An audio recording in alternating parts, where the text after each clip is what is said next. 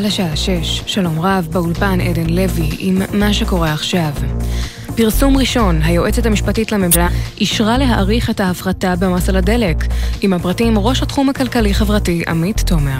שר האוצר אביגדור ליברמן יחתום מחר על הצו שימשיך הפחתת מס הבלו על דלק בשקל לליטר גם לחודש הבא.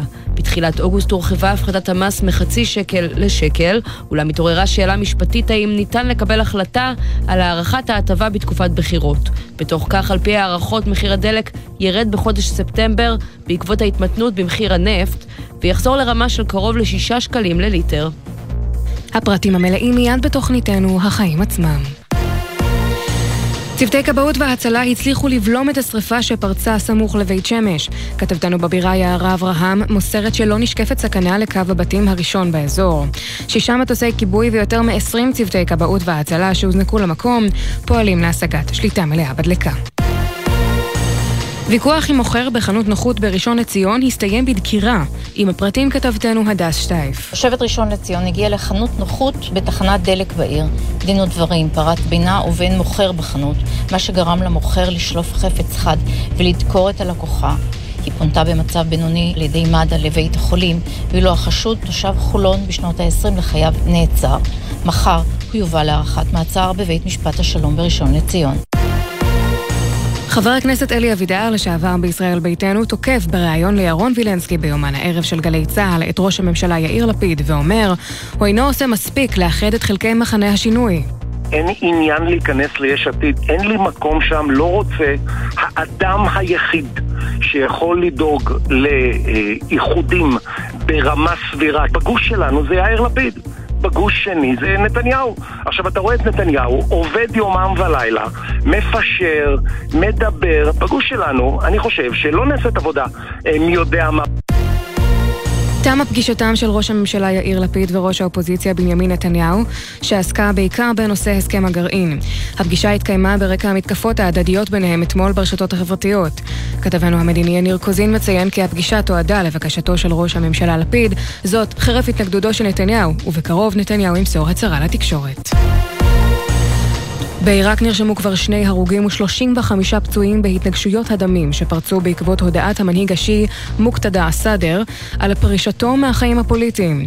המוני תומכיו הסתערו על ארמון הנשיאות ונהדפו בכוח בידי שוטרים. עוצר הוטל על בגדד, אבל רבים הפרו אותו מן הרגע הראשון. א-סאדר, מנהיג שיעי בעל תמיכה רחבה בציבור, דורש לשנות את השיטה הפוליטית כאמצעי להתגבר על הקיפאון הקואליציוני. המפלגות האחרות מתנגדות להצעתו. ידיעה שהעביר כתבנו לענייני ערבים ג'קי חוגי. מזג האוויר למחר הטמפרטורות תרדנה במקצת, אך עדיין ישרור עומס חום כבד עד קיצוני ברוב האזורים. אלה החדשות שעורך ערן קורץ.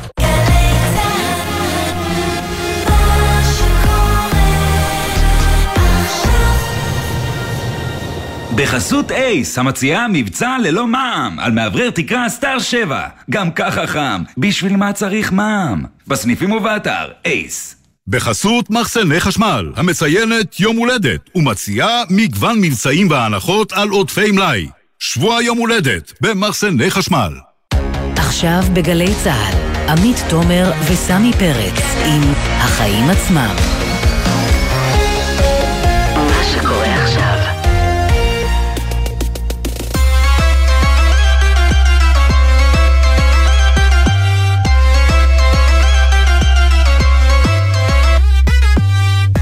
עכשיו שש וארבע דקות, אתם על החיים עצמם, התוכנית הכלכלית-חברתית של גלי צה"ל. אני עמי תומר, ואיתי כאן באולפן סמי פרץ. מה העניינים, סמי? אצלי בסדר, אמנם אין לי ילדים בגיל בית הספר, אבל אני יכול להרגיש ככה באוויר את המתח הגואל לקראת פתיחת שנת הלימודים, ויש בעצם רק שאלה אחת אה, לא פתורה, מתי היא תיפתח? הערכה, ניתן הערכה פה, כן. תמיד בסוף אנחנו נתבזה עם ההערכות האלה. ביום אנחנו ראשון. לא נדע את זה לפני יום רביעי בחצות. אה, זה טיבם של סכסוכי עבודה, הם לא נפתרים עד הרגע האחרון. ההימור שלי קצת אה, אחר. אני אומרת מאחר, אה, נתתי את זה גם פה בשבוע שעבר, שיום חמישי זה גם ככה גשר לסופה, שתהיה איזה שביתה סמלית, תלכי קצת את המערכות, וביום ראשון איכשהו יימצא פתרון קסמים, כנראה גם בשבת בלילה, וכולם אה, ילכו לבית ספר אגב, ויתחילו יוצא את ששנינו די השבוע. אופטימיים, אם בסוף שנת הלימודים נפתחת בתחילת שבוע הבא, זה בסדר. מקסימום, נביך את עצמנו ונשמיע את הקטע הזה בשבוע בדיוק, הבא. בדיוק, בכל נראה מי הכי יובך, בדיוק. כן, היום על המשא ומתן בין האוצר אה, למורים אה, נמשיך לדבר כי הוא עדיין תקוע. נעסוק גם במחירי הדלק שיתפרסמו מחר, ונביא את הפרטים המלאים למה שכבר שמעתם עכשיו במהדורה לפנינו. המחסום המשפטי הוסר והפחתת המס על הדלק תישאר בגובה שקל לליטר גם בחודש הבא. אז זהו, אנחנו נדבר גם על מחירי הסחורות והשינוע שיורדים, ואם הם היו הסיבה להעלאת מחירים, אולי כעת ניתן לצפות להורדת יוקר המחיה, לא? ככה הבטיחו לנו. מה, הדיפלומט אה, בטח לא יעלו עכשיו את המחירים אחרי החגים, הם דחו, אבל כבר לא צריך. נכון, הם הבטיחו שבגלל השינוע צריך להעלות את המחירים. אז אני מבטיח לך שימצאו כבר הסיבות, מדוע לא. כן. אה, חוץ מזה אנחנו גם. אה, נשוחח עם מגדלי הדבורים, שמאוד כועסים על יבוא הדבש שגובר לקראת ראש השנה. הם אומרים שיש פה תפוקות שיא השנה של דבש, אז למה לייבא? אולי כי הדבש פה מאוד מאוד יקר, נדבר איתם. גם על זה, כן. ונדבר גם על פייסבוק וההימלטות הלא כל כך אלגנטית שלה מעוד תסבוכת. ונסיים עם היזם שפיתח את מחולל פוסטים שישברו את הרשת בתור בדיחה, בדיחה שהסתיימה באקזיט של לא מעט כסף. כן, יש לי כמה בדיחות, אבל אני לא יודע אם אפשר לעשות מהם אקזיט, אנחנו נעשה אותם בהזדמנות.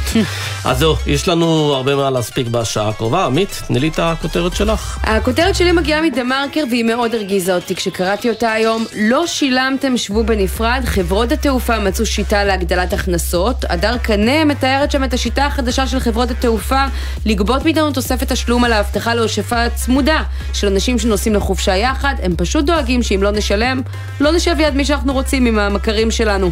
היא נותנת לדוגמה את ריינר, שמודיעה באתר הבית שלה שאם לא נשלם, האלגוריתם יושיב ברנדומליות, אבל זה קורה לא רק בחברות הלואו-קוסט. לי זה קרה השבוע בחברת התעופה הלאומית של ישראל, אל על. שמע סיפור. טסתי השבוע מקפריסין לתל אביב בכרטיס בסיסי, בלי מזוודות, וכשעשיתי צ'ק אין זה הראה לי שאין אפשרות לשבת ביחד עם הבת זוג שלי.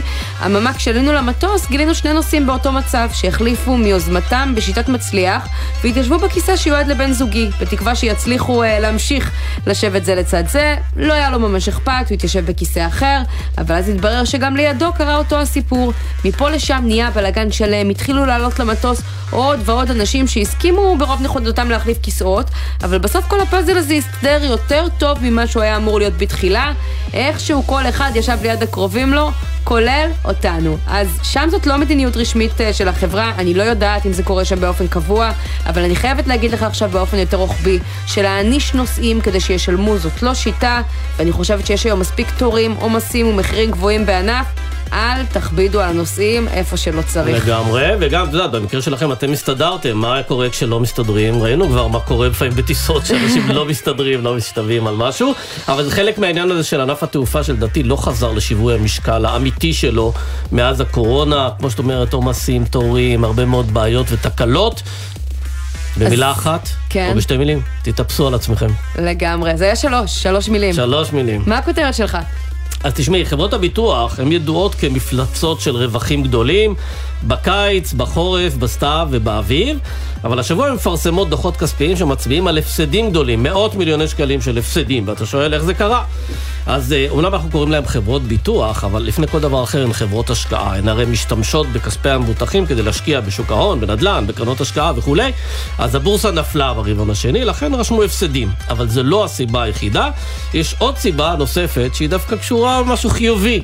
התארכות תוחלת החיים. אנשים חיים הרבה יותר שנים, וזה טוב, נכון? את מסכימה איתי שזה טוב. אני, ת- תלוי איזה חיים יש לך, אבל אני חושבת שלרובנו כן. כן, אז לחברות הביטוח זה לא טוב. כי חברות הביטוח אה, אה, ביססו את הרבה מאוד התחשיבים שלהם על זה שאנשים ימותו בגיל קצת יותר צעיר, אבל מה לעשות, תוחלת החיים מתארכת כל הזמן, אז רשות שוק ההון חייבה אותם לעשות אה, תחשיב אחר של תוחלת החיים, אה, אבל לא צריך לדאוג להם, כי בחישובים שלהם הם יודעים לקחת גם את זה בחשבון, הן גובות מספיק דמי ניהול, ויודעות לתמחר את הביטוחים ככה שיכולות לספוג את ההפסדים האלה בקלות רבה. הן העלו מיליארד מחירים? וחצי שקלים, זה ההפסד בגין אה, תוחלת החיים. לא, הם לא העלו מחירים, אבל אמרו להם, תשמעו, חברים, זה שהתייחסתם עד עכשיו לזה שאנשים ימותו בגיל 78, לא. הם ימותו בגיל 80, 81, ולכן יש לכם עוד שנתיים, עוד שלוש שנים לשלם להם פנסיה, לשלם להם את מה שצריך. מעניין אם אנחנו הצעירים נשלם על זה יותר, אולי הם ייקחו זמן ביטחון, יניחו שבאמת נחיה עד גיל 120. בהחלט. איך אומרים אצלנו? עד כן. 120. אוקיי, נתחיל. נתחיל. אנחנו פותחים עם מחירי הדלק ועם ידיעה מאוד uh, מעניינת ככה למי שעכשיו uh, בדרכים, uh, ברכב. עד עכשיו נהניתם מהפחתה במס הבלו, הפחתה של שקל, היא הוגדלה בתחילת שקל החודש. שקל לליטר. לכל ליטר, נכון מאוד. אבל ההפחתה הזאת הייתה מוגבלת בזמן. כשהיא קרתה, היא קרתה לחירום, בגלל שמחירי הדלק עולים, ובעצם שר האוצר אביגדור ליברמן אמר, אני חותם על צו שיאריך אותה. לחודש אחד, ואחר כך נראה מה יהיה, אלא שבינתיים מה שהיה זה בעיקר בחירות. לא היה ברור שאפשר להאריך את ההפחתה הזאת.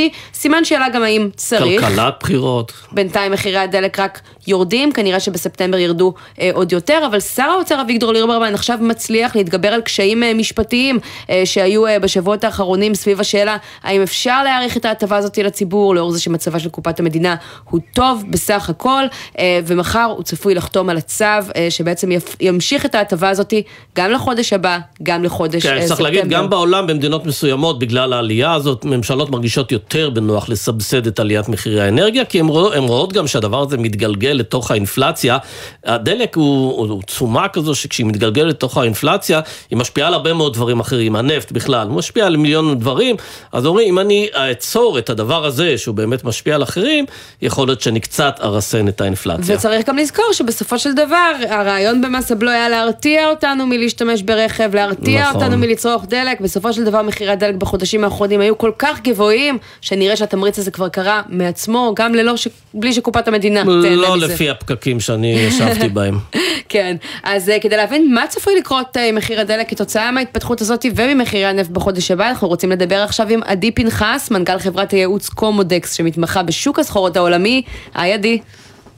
היי, ערב טוב, עמית. אז אנחנו רגילים ככה לראיין אותך לקראת פרסום התעריף, שאתה בדרך כלל מביא לנו חדשות קודרות. היום נראה לי שנשמע מנגינה קצת אחרת. כן, כן, שמח להביא חדשות טובות סוף סוף. אני חושב שגם בחודש שעבר, האמת, כשדיברנו היה צפי לירידה חדה, והחודש הזה זה חודש שני ברציפות, שאנחנו צפויים לירידה של כ-30 עד 40 אגורות. היום, היום, היום זה היום האחרון לתחשיב, ככה ש... יש עוד שינויים, ודווקא היום הנפט קצת עולה, אבל בגדול מדובר בירידה של כעד כ-40 אגורות במחיר, זאת אומרת שאנחנו נפגוש מחירים של באזור ה... שישה שקלים וחמש עשרה אגורות החל מיום חמישי בחצות. רגע, אבל מחירי האנרגיה, אנחנו יודעים שהם קשורים מאוד למחיר הנפט, ואנחנו יודעים שהמלחמה באוקראינה לא, לא הסתיימה, עדיין נמשכת, ואפילו הייתה איזו החרפה אולי בימים האחרונים, אז איך זה שבעצם מחירי הנפט יורדים? קודם אתה צודק, קודם כל אתה צודק, ולכן אנחנו רואים שהשוק קצת מגיב למה שקורה באוקראינה, ואפילו בשעות האחרונות למה שקורה בעיראק, שם מי שלא שמע יש איזשהו עוצר והתנגדות של, של כל מיני מתנגדי משטר שם שצרים על הפרלמנט. הדברים האלה משפיעים, ובימים האחרונים יש עלייה, אבל באופן גורף, אנחנו מדברים על מחירים של 95 דולר, 95 דולר לחבית נפט, כש... עם פרוץ הקרבות גם הגענו ל-130 דולר, אם אתם זוכרים, אז, אז יש ירידה די משמעותית. יש לנו גם ירידה במחירי הבנזין באירופה בשיעור של כעשרה אחוזים, זה חלק מהתחשיב אפשר לקרוא כבר לכל זה מגמה? כלומר, משהו שצפוי ללוות אותנו ככל הנראה גם בחודשים הקרובים? מה שקרה בחודשיים האחרונים זה מגמה, אם כי אני רואה איזושהי התייצבות אולי ברמות המסוימות האלה, שההתייצבות הזאת היא גם טובה לנו, זאת אומרת היא תסמן על כנראה המשך ירידה גם בחודש הקרוב, בחודש הבא במחירי הדלק. אגב, איך זה מסתדר עם החששות שבאמת תחילת החורף באירופה, הביקושים יגדלו מאוד והמחירים אולי יעלו? יכול להיות שאנחנו קצת ככה באיזה הפוגה לקראת התחדשות? יכול להיות, לא הייתי פוסל את זה, אנחנו בתקופת באמת חוסר ודאות, אז מצד אחד יש לנו את גם החששות ממיתון עולמי וכל ה... אנחנו רואים את השווקים מגיבים בהתאם וזה לוחץ את מחירי הנפט ומחירי הסחורות בכלל, אני חושב שציינת נכון שהנפט הוא קטליזטור לשאר הסחורות ומשפיע הרבה מאוד דברים בשרשרת, אז אנחנו רואים בעצם ירידה במחירי הנפט שמשפיע גם על דברים אחרים. אבל מנגד, צריך לזכור באמת שהחורף לפנינו, שהמלחמה ברוסיה ואוקראינה לא נגמרה ככה שלא הייתי ממהר, מה שנקרא, לפתוח את בקבוקי השמפניה ולחשוב שאנחנו נראה מחירים כאלה נמוכים. בואו גם נזכור, ציינתם את זה בהתחלה, יש לנו פה אה, הפחתה מלאכותית של שקל ב, ב, במחיר, במס הבלו, שזה בעצם היינו צריכים לפגוש מחירים של באזור ה-7 שקלים ו-20 אגורות, שזה לא מחיר נמוך בכלל, וההפחתה הזאת אמורה להסתיים איפשהו ב-15 לנובמבר, אם אני לא טועה, אחרי הבחירות. אה, כן, עדיין, אנחנו יודעים להגיד בוודאות שהיא תימשך בחודש הבא, גם זה עד עכשיו היה בסימן שאלה גדול. כן, עכשיו זו בשורה טובה, גם לפני החגים קצת, אנחנו כל הזמן שומעים על אינפלציה, בעיית מחירים, בעיית מחירי החשמל, אז הצרכן הישראלי שנמצא בימים אלה בפקקים, כמו שסמי ציין גם כן לפני שעליתי לשידור, ונוסעים ומטיילים, ולקראת תקופת החגים, אז אנחנו מדברים על מחיר שהוא אה, כמעט באזור ה-25% נמוך ממה שהיה כן. באפריל-מאי. אגב, זה מזכיר לי ששר האוצר ליברמן, כשהוא ראה שהמחירים עולים ועולים ועולים, וכל פעם הוא צריך לסבסד את זה ולהחליט על זה מדי חודש, אה, העלה את הרעיון שאולי לא צריך לשנות את מחיר הדלק כל חודש, אלא אחת לרבעון. אה, אתה חושב שזה רעיון טוב? לא בטוח. אה, אני חייתי בארצות הברית 16 שנה, ושם בכל שבוע משנים את המחיר בתחנה. אה, המחירים הם מאוד תנודתיים ומאוד חדים. אה, יכול, יכול להיות איזה מנגנון, צריך לתת איזה חשיבה של ייצוב המחירים. זה יכול, הסיפור הזה של פעם ברבעון יכול גם לעבוד לרעתנו, כי נכון. אנחנו רואים עכשיו שבחודשיים האחרונים הייתה ירידה של חדה מאוד במחיר, ולא היינו נהנים מזה כרגע, אלא רק ברבעון הבא. אז אני חושב שבשוק תנודתי כמו שוק הסחורות, צריך לחשוב טוב טוב על מנגנון ייצוב, אנחנו רואים גם אה, בדברים אחרים, כמו החלב וכדומה, איך הדברים האלה באמת מזיזים את, את המחט, את האינפלציה בצורה מאוד מאוד חדה. אני... צריך אה, להקדיש לזה חשיבה. בוא נסתכל קצת יותר רחב, כי לא רק הנפט יורד, יש כל מיני סחורות, נכון שהתרגלנו שהן בעצם מתייקרות, תשומות, ועכשיו במגמת ירידה, מה עוד? תראו, מחירי הגרעינים כמובן, התבואות, שזה משפיע לנו על כלל שרשרת המזון, אה, ירדו גם כן מהשיא ש... שפגש אותנו אה, אחרי חודשיים אחרי פריצת המלחמה. אה, כרגע הם, הם שוב בדומה לנפט, ירדו בצורה חדה ועכשיו מתייצבים וקצת עולים, הם מאוד גם אה, קורלטיביים לנפט. אגב, זה הסיבה היא שהעולם לומד בעצם להסתדר עם הקשיי האספקה האלה והמשבר שם באוקראינה ולומד לחיות עם זה, כמו שאמרו לנו, ללמוד לחיות עם הקורונה, אז העולם לומד לחיות עם המלחמה באוקראינה ולמצוא פתרונות תחליפיים? אני לא בטוח, אני חושב ששוק הסחורות, בדומה למניות, פשוט לומד לתמחר את הדברים האלה. זה היה תמחור, בוא נגיד תמחור קיצוני, תמחור עודף. overshoot, מה שנקרא, כן. שיכולה להיות, overshooting, וכרגע זה מתייצב. עוד פעם, אנחנו ברמות מחירים הרבה הרבה יותר גבוהות מטרום קורונה. אנחנו במחירים כפולים כמעט במחירי התבואות, וכמובן במחירי האנרגיה וכדומה. אז, אז באמת היה overshooting נקרא לזה, כמו שציינת, ועכשיו איזושהי התמתנות. אני חושב שעוד פעם, יש, צריך לזכור שבעולם כרגע יש שני וקטורים שפועלים חזק בכיוונים הפוכים. אחד זה כל השיח על מיתון והאטה כלכלית עולמית גלובלית, שזה בדרך כלל משפיע ומוריד את מחירי הסחורות, מחזק את הדולר, אנחנו רואים את הדולר מתחזק, שזה גם כן משהו שבדרך כלל משפיע ולוחץ את מחירי הסחורות למטה. ומצד שני, בעיות בשרשרת אספקה ובעיות שמגיעות באמת מצד ההיצע, ולכן המחירים ממשיכים להישאר גבוהים. אה, כן. ולא בטוח אגב, אם, אם הכלכלנים חושבים שעליות הריבית התכופות האלה ימתנו את הסיפור הזה, לא בטוח שזה יקרה, כי כרגע הבעיה היא בצד ההיצע. כן, מה שאנחנו ברור. נחכה לראות אותו קורה. יפה. עדי פנחס, תודה רבה. תודה סמי, תודה עמית, ערב טוב. זהו, ואיתנו עכשיו אמיר שני, מנכ"ל ובעלים של קבוצת אה, עמית לוגיסטיקה בינלאומית, שלום. שלום, ערב טוב. אתה גם סגן לשיא אה, איגוד לשכות המסחר, ואנחנו רוצים לדבר איתך על מחירי השינוע בעולם שיורדים, אה, מחירי המכולות יורדים משהו כמו עשרות אחוזים, אה, וגם זה הוגדר, הוגדרה כאחת הסיבות לכך שרוצים לייקר לנו את המחירים, אז השאלה היא, האם עכשיו אנחנו צריכים לצפות שהיבואנים יורידו מחירים? קודם כל, בפירוש כן, כי לקחת בחשבון שאחרי שנתיים וחצי, אני קורא לזה חגיגה, אבל חגיגה של גורם אחד בלבד, של חברות הספנות ברמה הגלובלית, לא רק הלוקאלית, וכל זה באיזשהו מקום הסתיים אחרי שנתיים וחצי. אנחנו, וכשאני אומר הסתיים, כשאם המחירי מכולות היו עד לפני 60 יום, אני לא מדבר שנתיים, 60 יום. יצאנו לדרך לפני שנתיים וחצי שמחיר מכולה היה 2,500 דולר, הגענו לשיא למחיר הזוי של 20 אלף דולר למכולה, ולמעשה לפני חודשיים המחירים כבר ירדו ל-15 לשמחתי הרבה המחירים עומדים נכון להיום סביב 7,000 דולר, זאת אומרת ירידה וואו. של 50 אחוז. שקל, לא דולר. דולר. דולר? דולר. אבל למה? מה קרה פתאום, אמיר? מה שקרה זה שלוש סיבות. למעשה בשנת 21 חברות הספנות שהיה להם עודף נזילות, שהם הרוויחו למעלה מ-100 מיליארד דולר, רכשו סדר גודל, כל החברות ספנות, כ-400 אוניות חדשות, שהם ייכנסו ב-22, 23 ו-24. היה חוסר של capacity, מה שנקרא, של הזזה, של שינוע מכולות. חלק מהאוניות החדשות נכנסו כבר בימים אלה. סדר גודל של 60 עד 70 אוניות, ואונייה יכולה להכיל גם 20 אלף מכולות. זאת אומרת, יש כרגע עודף capacity אחד גדול. הדבר השני שקרה, שהיה חוסר במכולות ריקות. למה היה חוסר? כתוצאה מימי הקורונה, אני קורא לזה העליזים, הימים שהמכולות עשו סיבוב וחזרו חזרה לבעלי האונייה במקום 18 יום, הם חזרו אחרי חודשיים. ולמה חודשיים? כי הנמלים היו סתומים. לא מדבר על ישראל, אני מדבר על הגלובלי.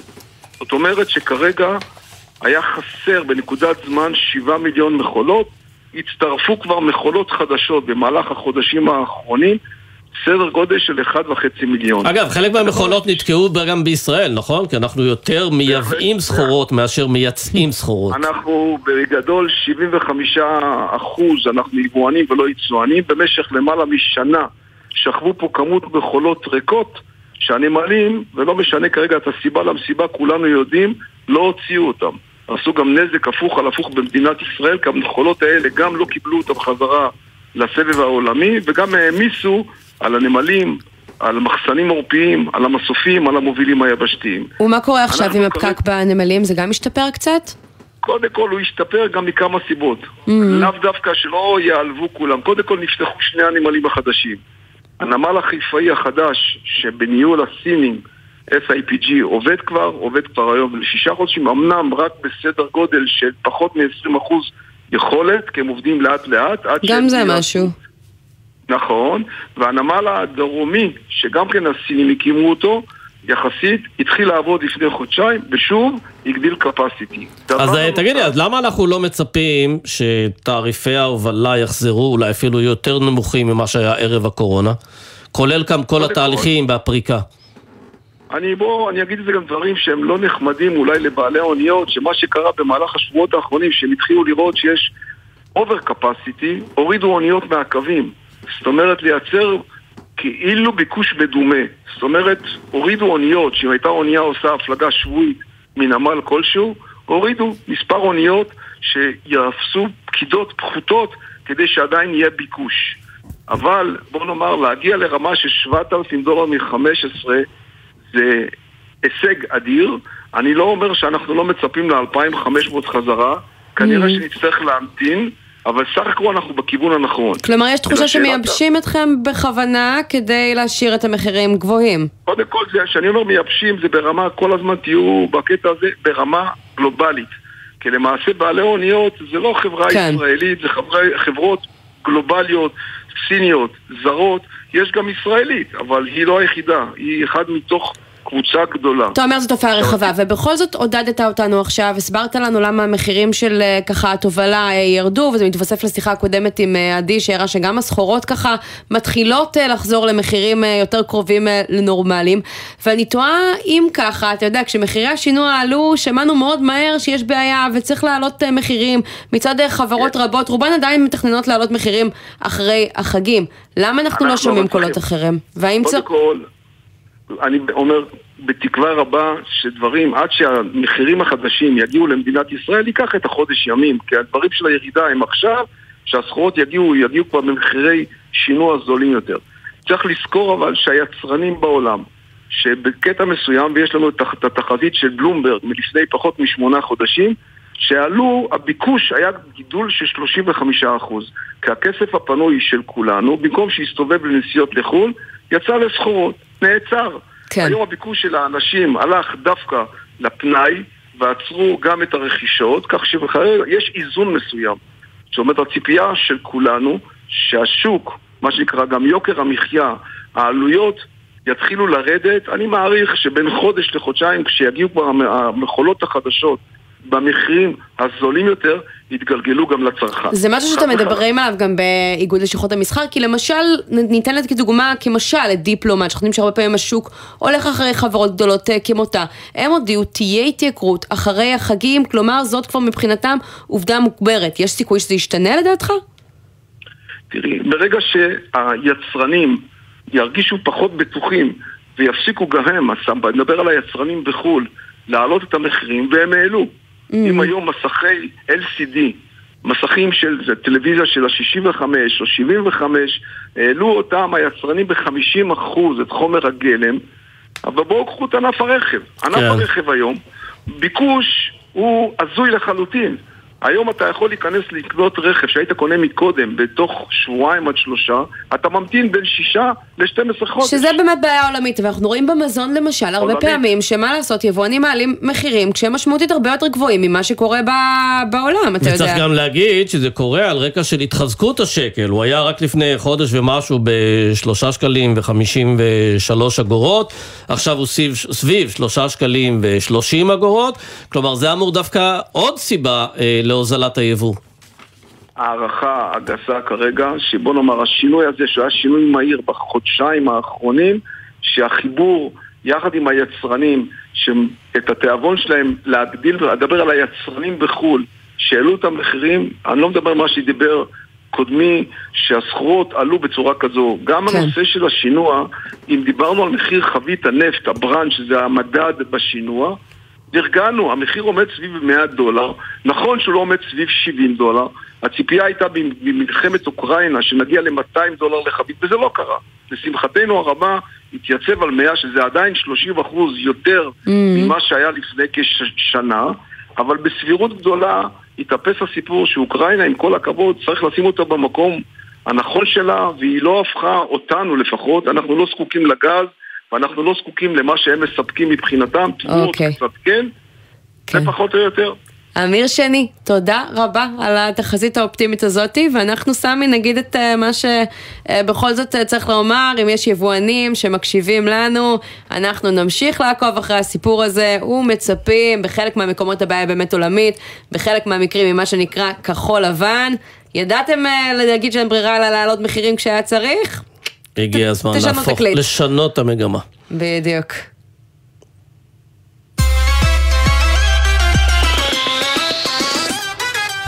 ועכשיו אנחנו uh, למשא ומתן עם המורים, עוד יום שבו מדברים על התקדמות uh, במגעים, אבל עדיין לא רואים uh, את הסוף uh, ואת הימנעות השביתה uh, ב-1 uh, בספטמבר, שכבר מתחיל להיראות שמה שנקרא כמעט עובדה מוגמרת שנהיה בסרט הזה לפחות עד הדקה ה-90, uh, אם לא, uh, אל תוך uh, שנת הלימודים, וברשויות המקומיות מתחילים uh, להיערך uh, לשני התרחישים הללו, ואנחנו רוצים לדבר על זה עם אבי גרובר, שלום.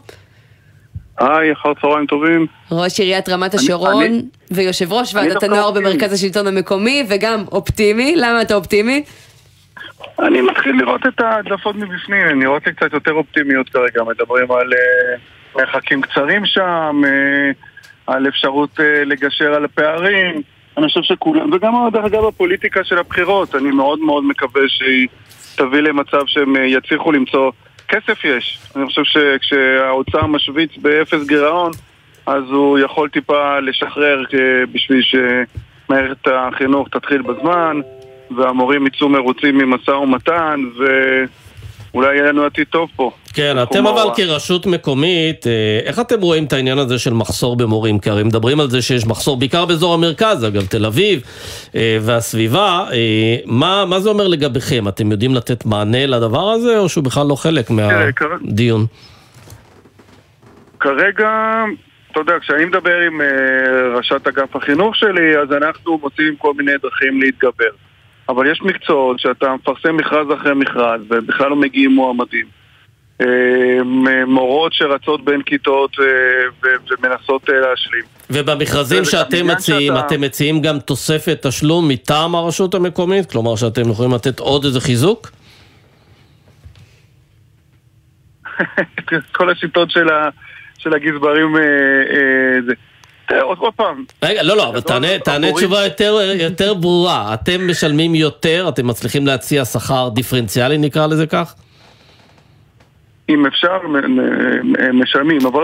אבל זה לב העניין, אתה יודע, לא, לא, אבל אבי גרובר, שים לב, זה לב העניין, הרי מה מבקשים משרד האוצר? רוצים אה, כל מיני צורות העסקה יותר גמישות, גם חוזים אישיים. אני אהיה כן איתך, אני קצת מגמגם כי אני פחות מכיר את זה.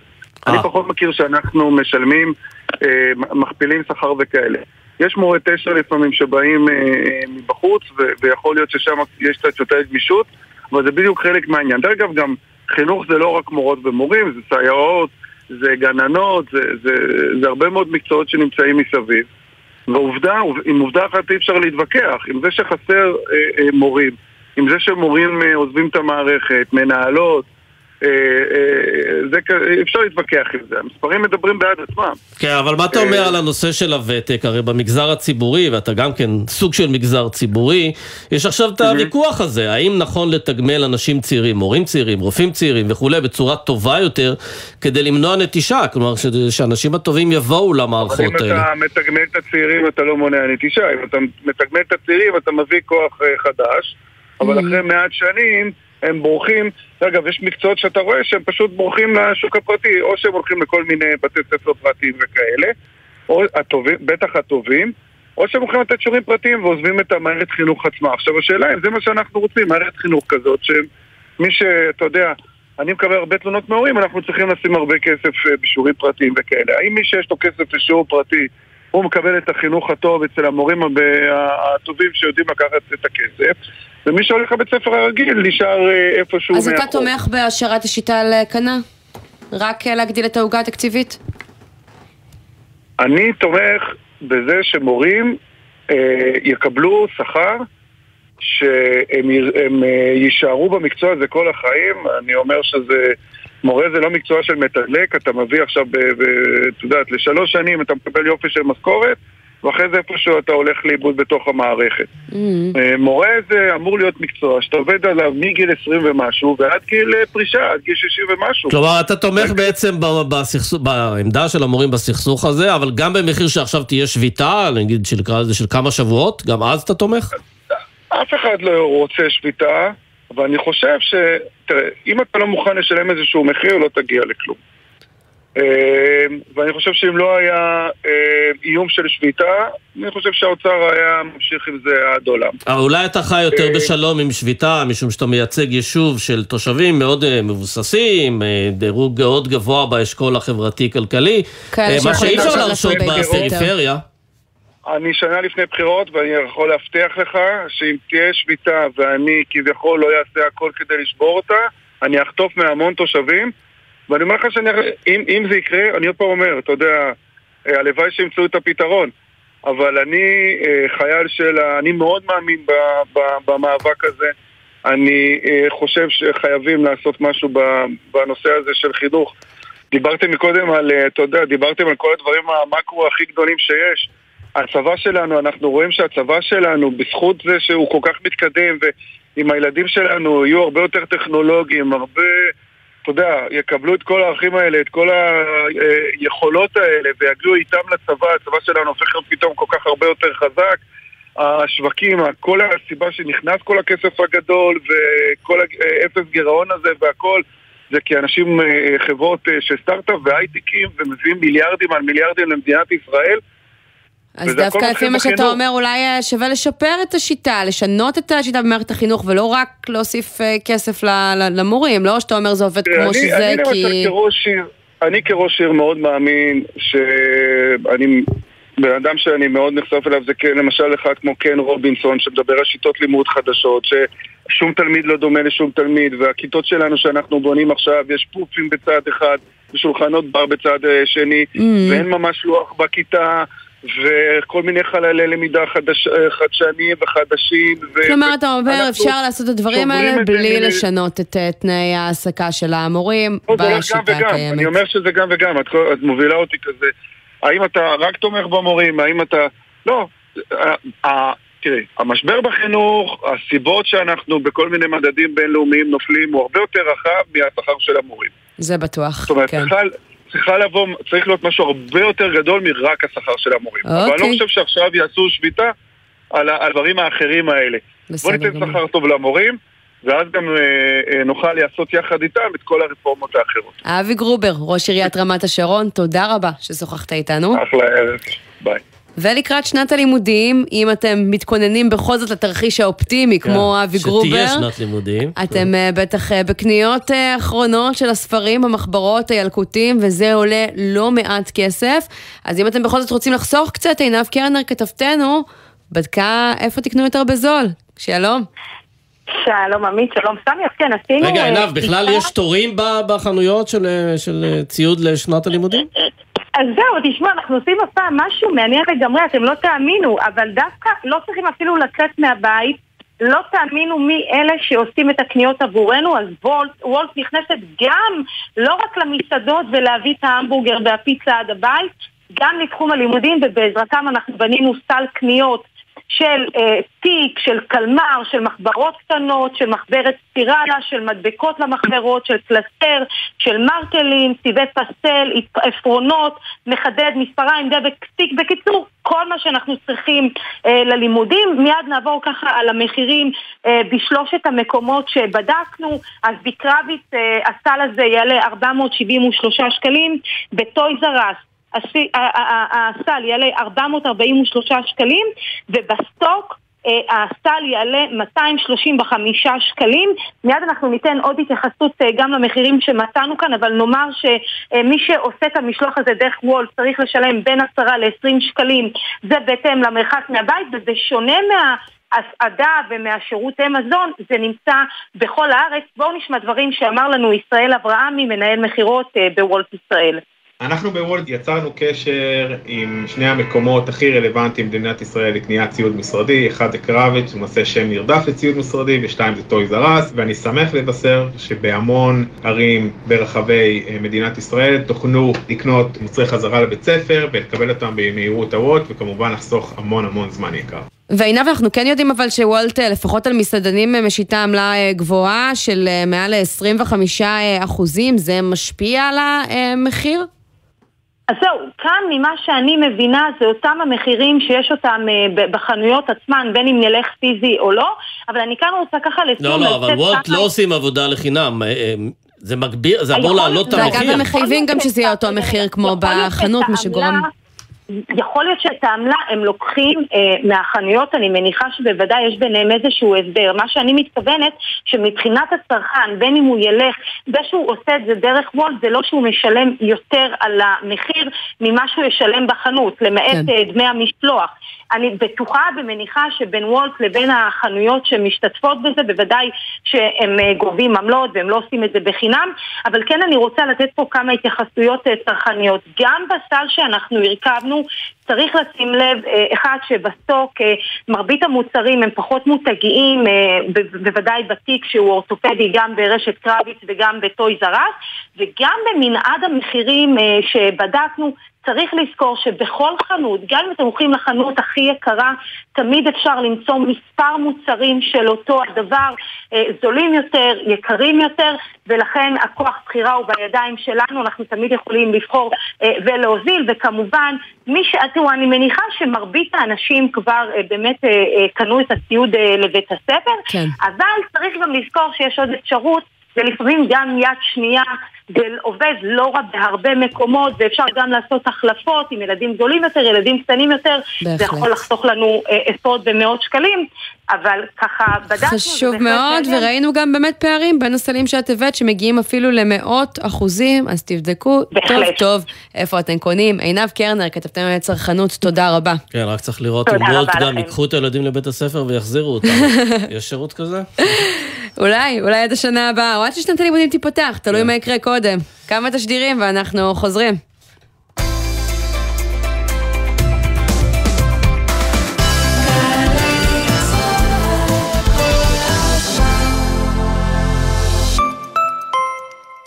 יש לכם דרך שווה להגיע לבית הספר. חדש, חופשי חודשי ילדות, ילדים ונוער, בני 5 עד 18, ב-50% הנחה. לנסוע בלי הגבלה כל החודש, לבית הספר, לחוגים, לבקר משפחה או חברים וגם לבלות. אחרי שהשלמנו את שיעורי הבית. פשוט לנסוע יותר ולשלם פחות. למידע נוסף, חפשו משרד התחבורה דרך שווה, ו... שתהיה שנת לימודים טובה. אמללה, אמללה, אמללה, אמללה, אמללה. גורמים חיצוניים שרוצים לשים יד על הפיקדון האישי שלכם, יעשו הכל כדי שהמילה עמלה תישמע יפה. משוחררות, משוחררים, היו חכמים. אל תיתנו לגורמים חיצוניים פרטים אישיים שיאפשרו להם לעשות פעולות בשמכם. זה עלול לעלות לכם ביוקר. כספי הפיקדון האישי הם שלכם ובשבילכם. ממשו אותם בקלות ובנוחות, רק באתר האגף והקרן לחיילים משוחררים. המקפצה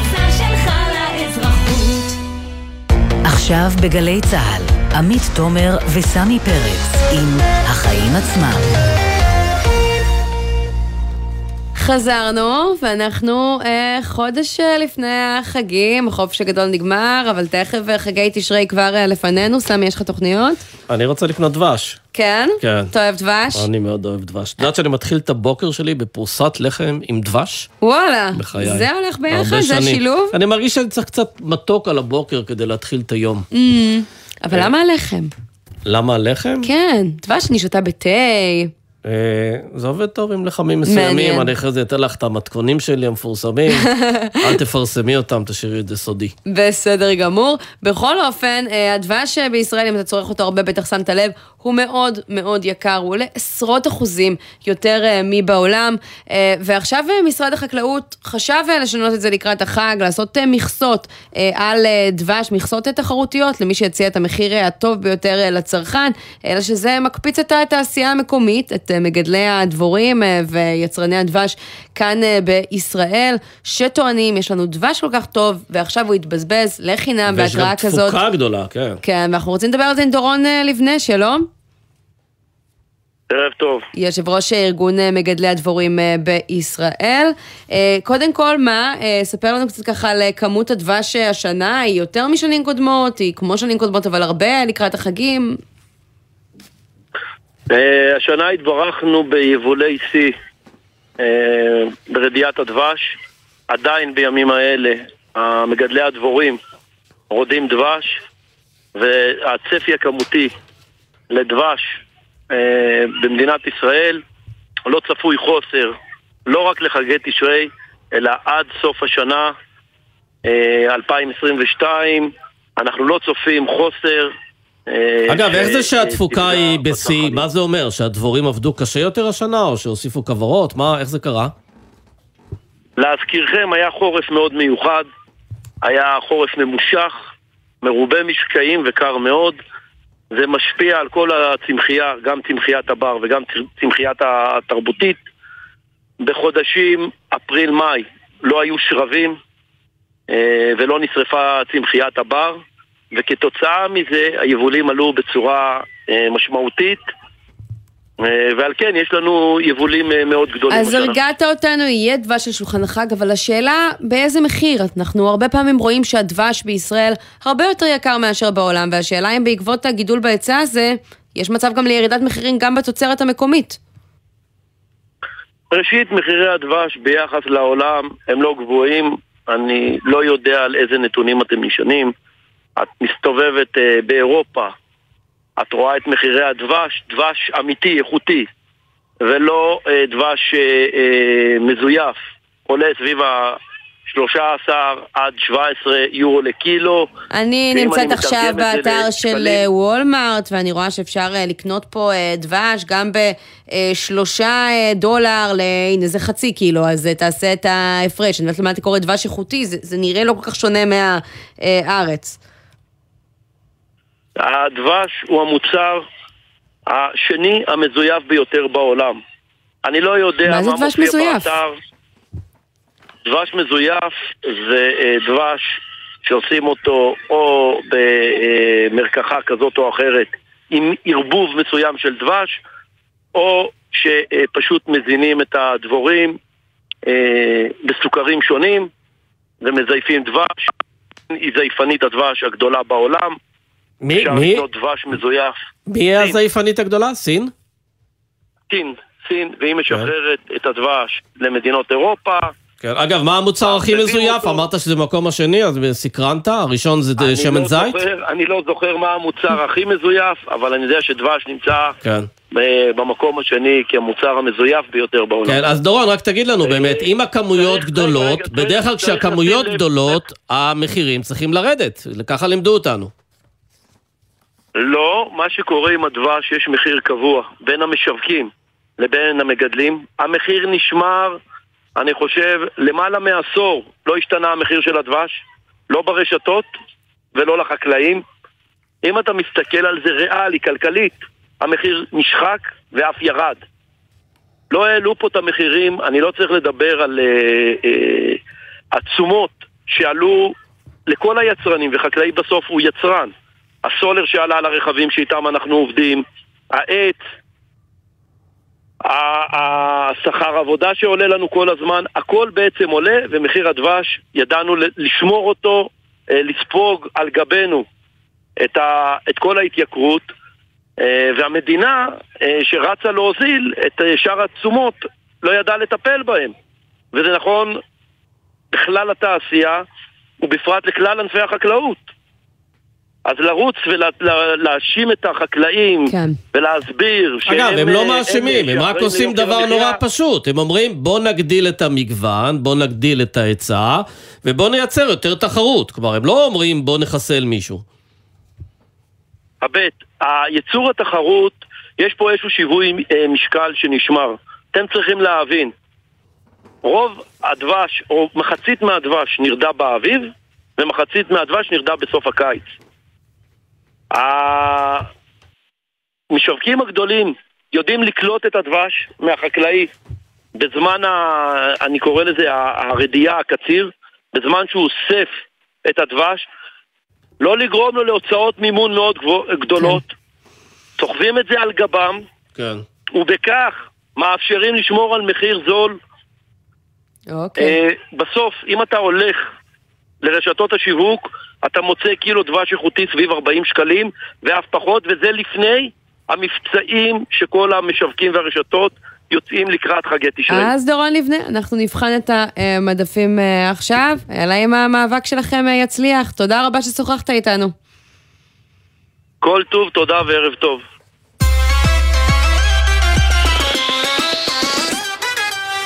עמית, את זוכרת את הסיפור עם פייסבוק, שבעצם היה לה משפט עם קיימברידג' אנליטיקה, היה שם איזושהי בעיה, שהם מכרו אה, מידע פרטי של 87 מיליון משתמשי פייסבוק למפלגה הרפובליקאית בארצות הברית. בקיצור, העניין הזה התנהל הרבה שנים, ומסתבר שהגיעו להסדר פשרה, ואנחנו רוצים לדבר עליו עם דוקטור אה, לירז מרגלית. שלום לירז. שלום שלום, ערב טוב. חוקרת התנהגות בעידן הדיגיטלי באוניברסיטת אה, רייכמן. אז אה, בדרך כלל כשאומרים יש פשרה, אז אומרים, אוקיי, כמה הם משלמים להם, אבל נראה לי שאין תשובה כל כך לשאלה הזו, מדוע? אכן, זאת באמת השאלה המסקרנת, מה בדיוק קורה בפשרה, ולא רק התשלומים, על מה פייסבוק הסכימה להתחייב, האם היא הסכימה לבוא ולהראות לעולם את האלגוריתם שלה, האם היא הסכימה להראות איך היא מסוגלת לשמור על הפרטיות של המשתמשים, אבל לא, אין לי תשובות טובות לצערי. אנחנו מדברים על מה שנקרא הסכם שקט. ההסכם הזה מגיע אה, ארבע שנים אחרי התפוצצות הפרשה, ופייסבוק, מה שקורה בהסכם הזה, הסכימה עקרונית להסדיר איזושהי תביעת נזיקין. כן, רק צריך להגיד מה היא עשתה פה פייסבוק. היא אפשרה לקיימברידג' אנליטיקס ולחברות נוספות לגשת למידע אישי של המשתמשים, למרות שהיא התחייבה לא לתת את המידע הזה לחברות אה, צד שלישי, אה, וזה דבר שבאמת הוא מאוד חמור, ואנחנו יודעים להגיד אם קיימברידג' אנליטיקה הצליחה לייצר ערך כלכלי ממשי מהפרופילים האלה שהם בנו עלינו? אז חשוב רגע להתחיל מהסוף, אין יותר קיימברידג' אנליטיקה, לשמחת כולנו, אבל בהחלט, לא רק שהם הצליחו לייצר ערך מהפרופילים, אנחנו יודעים שהרבה מהחוקרים טוענים שזה חלק משמעותי, אמנם לא הכל, אבל חלק משמעותי ממה שהביא לטראמפ את הניצחון בבחירות. אז בואו נבין רגע, נזכיר לכולנו מה בדיוק היא עשתה שם.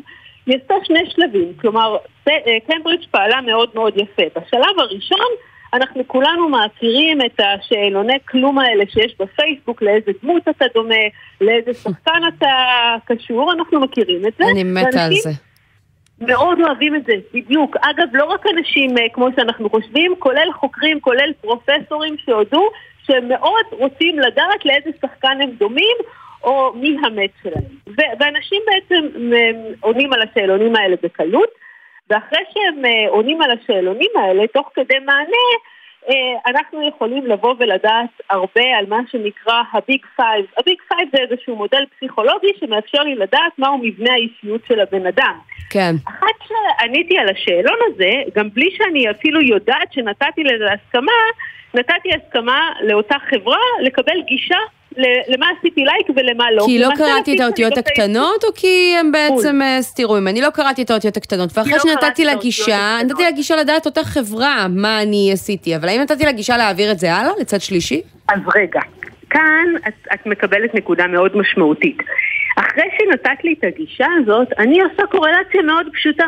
אני עושה קורלציה בין מבנה האישיות שלך לבין למה את מסמנת לייקים בפייסבוק. ואז כל מה שאני צריכה כדי לדעת מי את, או לא מי את, כי מי את אני כבר יודעת, אבל לדעת על משתמש שאני לא מכירה אותו ולא ענה לי על השאלון, אני צריכה, כל מה שאני צריכה זה לדעת מהו דפוס הלייקים שלו, ואז אני מכירה אותו יותר טוב ממה שאימא שלו מכירה אותו. הם הצליחו לנבא ברמה של מעל 70% נטיות הומוסקסואליות, מבנה אישיות, העדפות, אה, מעבר להעדפות מיניות, כל מיני העדפות בפרסומות, אה, האם הם נוירוטים, האם יש להם אה, סיכוי לדיכאון, להפרעות אישיות, כלומר את כל זה הם כן. הצליחו... ולמי הם מכרו את המידע הזה, או תכננו למכור את המידע הזה?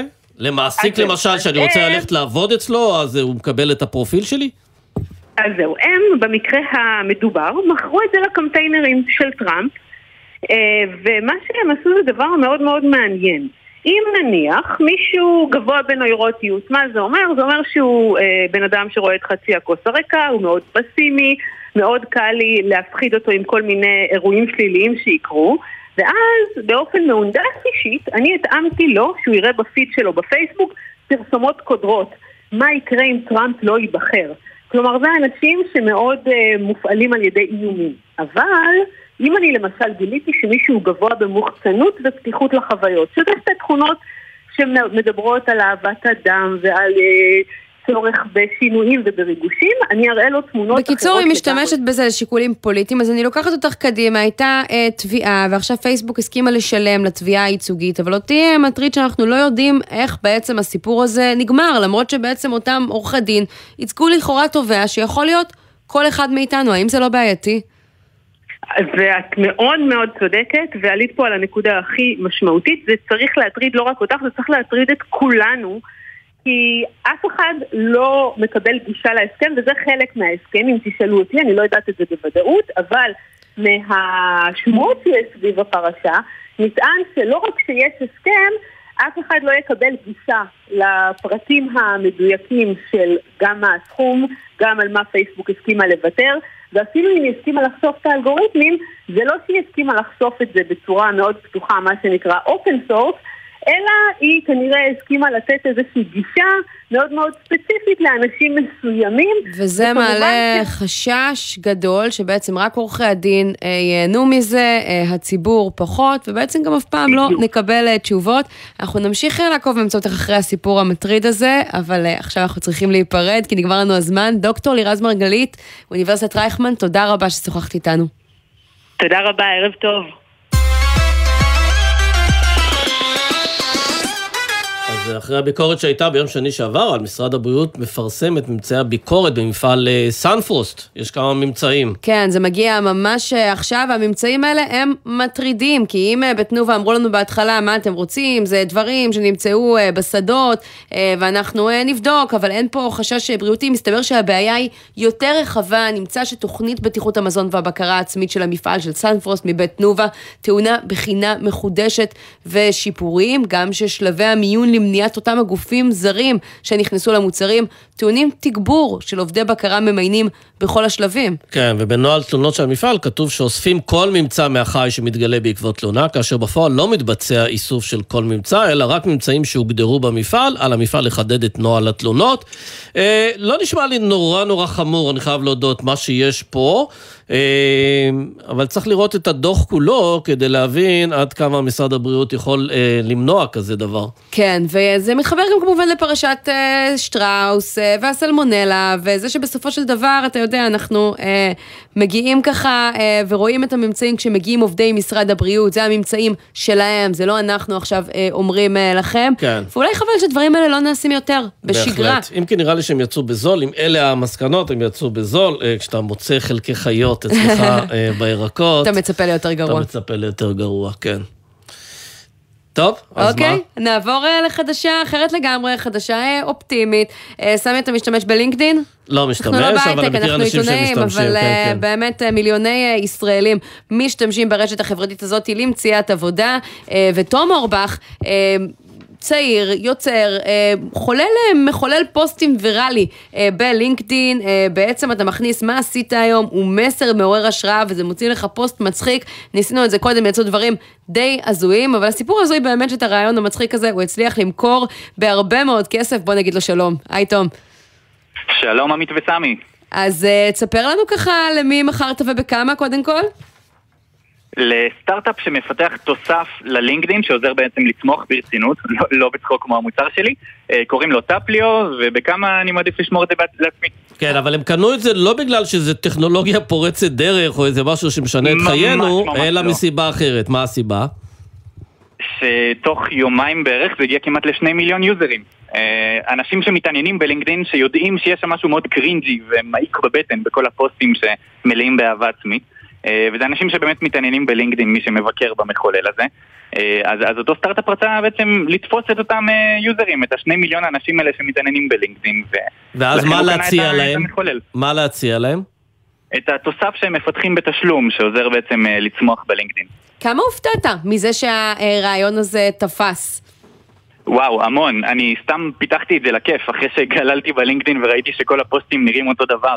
כן. תמיד כזה, אני, אני, אני, אני, אני, אני, כאילו כזה, לא יודע, שתיתי בבוקר אה, קפה, אז בהתרגשות גדולה ועם דמעות בעיניים, אני גאה להודיע ששתיתי קפה בבוקר. אבל אין פה איזה קצת. קצת פלישה לפרטיות, אולי אנשים אמרו דברים קצת יותר רגישים משתיתי קפה?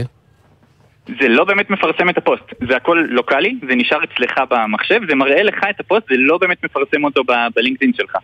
ולא רצית להיכנס למספרים, אבל כן אה, קראתי את הפוסט שלך על הנושא אה, הזה, שבו כתבת, הסכמתי עקרונית למכור וזרקתי מספר גבוה, שאמרו לי בהתחלה שזה ממש לא שווה להם בסכום הזה.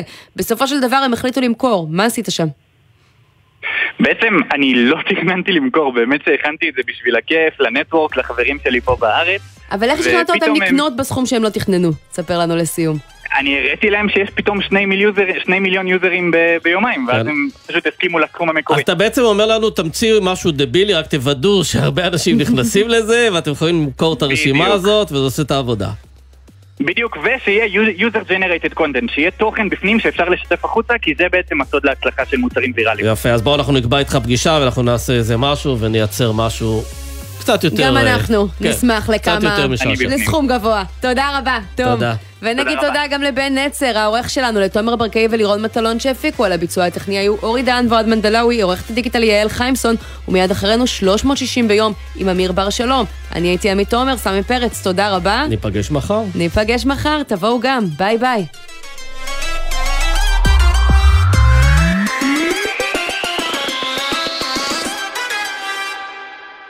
בחסות אוטודיפו, המציעה מצברי ורטה לרכב, כולל התקנה חינם, עד תשע בערב. כי אם יש משהו יותר מעצבן מלהיתקע בפקק, זה להיתקע בחנייה. אוטודיפו. בחסות מחסני חשמל, המציינת יום הולדת, ומציעה מגוון מבצעים והנחות על עודפי מלאי. שבוע יום הולדת במחסני חשמל.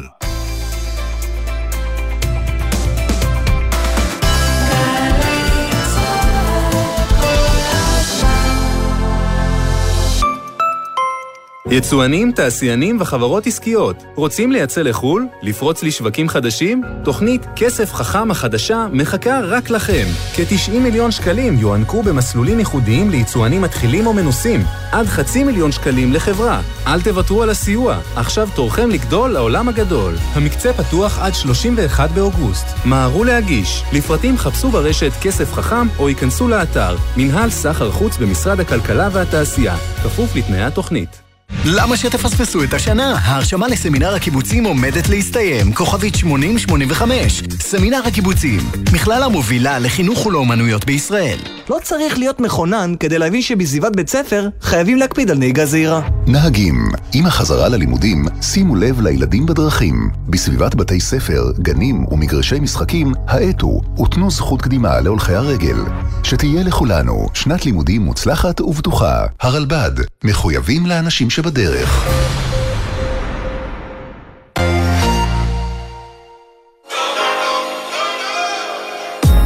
תגיד, בוא נדבר רגע על לו"ז הטיסות שלך, יניר. יש את באזל בשבוע הבא. אתה רוצה שנעלה את אשתי על הקו? כי לדעתי היא כועסת איתך. לא, אבל זה לא מסתכם בבאזל, יש עוד באופק, נכון? יש לך ברלין אה, גם? נכון, יש אה, ברלין עם הנשיא, ושבוע לאחר מכן. רק עם בוז'י תפרת שתי נסיעות בשבועיים הקרובים. ואז יש לך לפיד בספטמבר לניו יורק. וואי, זה פשוט לא יאמן. קוראים לזה עבודה. עשן יוצא לי פה מהאוזניים. ספי עובדיה ויניר קוזין, ראשון עד שלישי בשמונה בבוקר, רק בגלי צה"ל. מיד אחרי החדשות, אמיר בר שלום.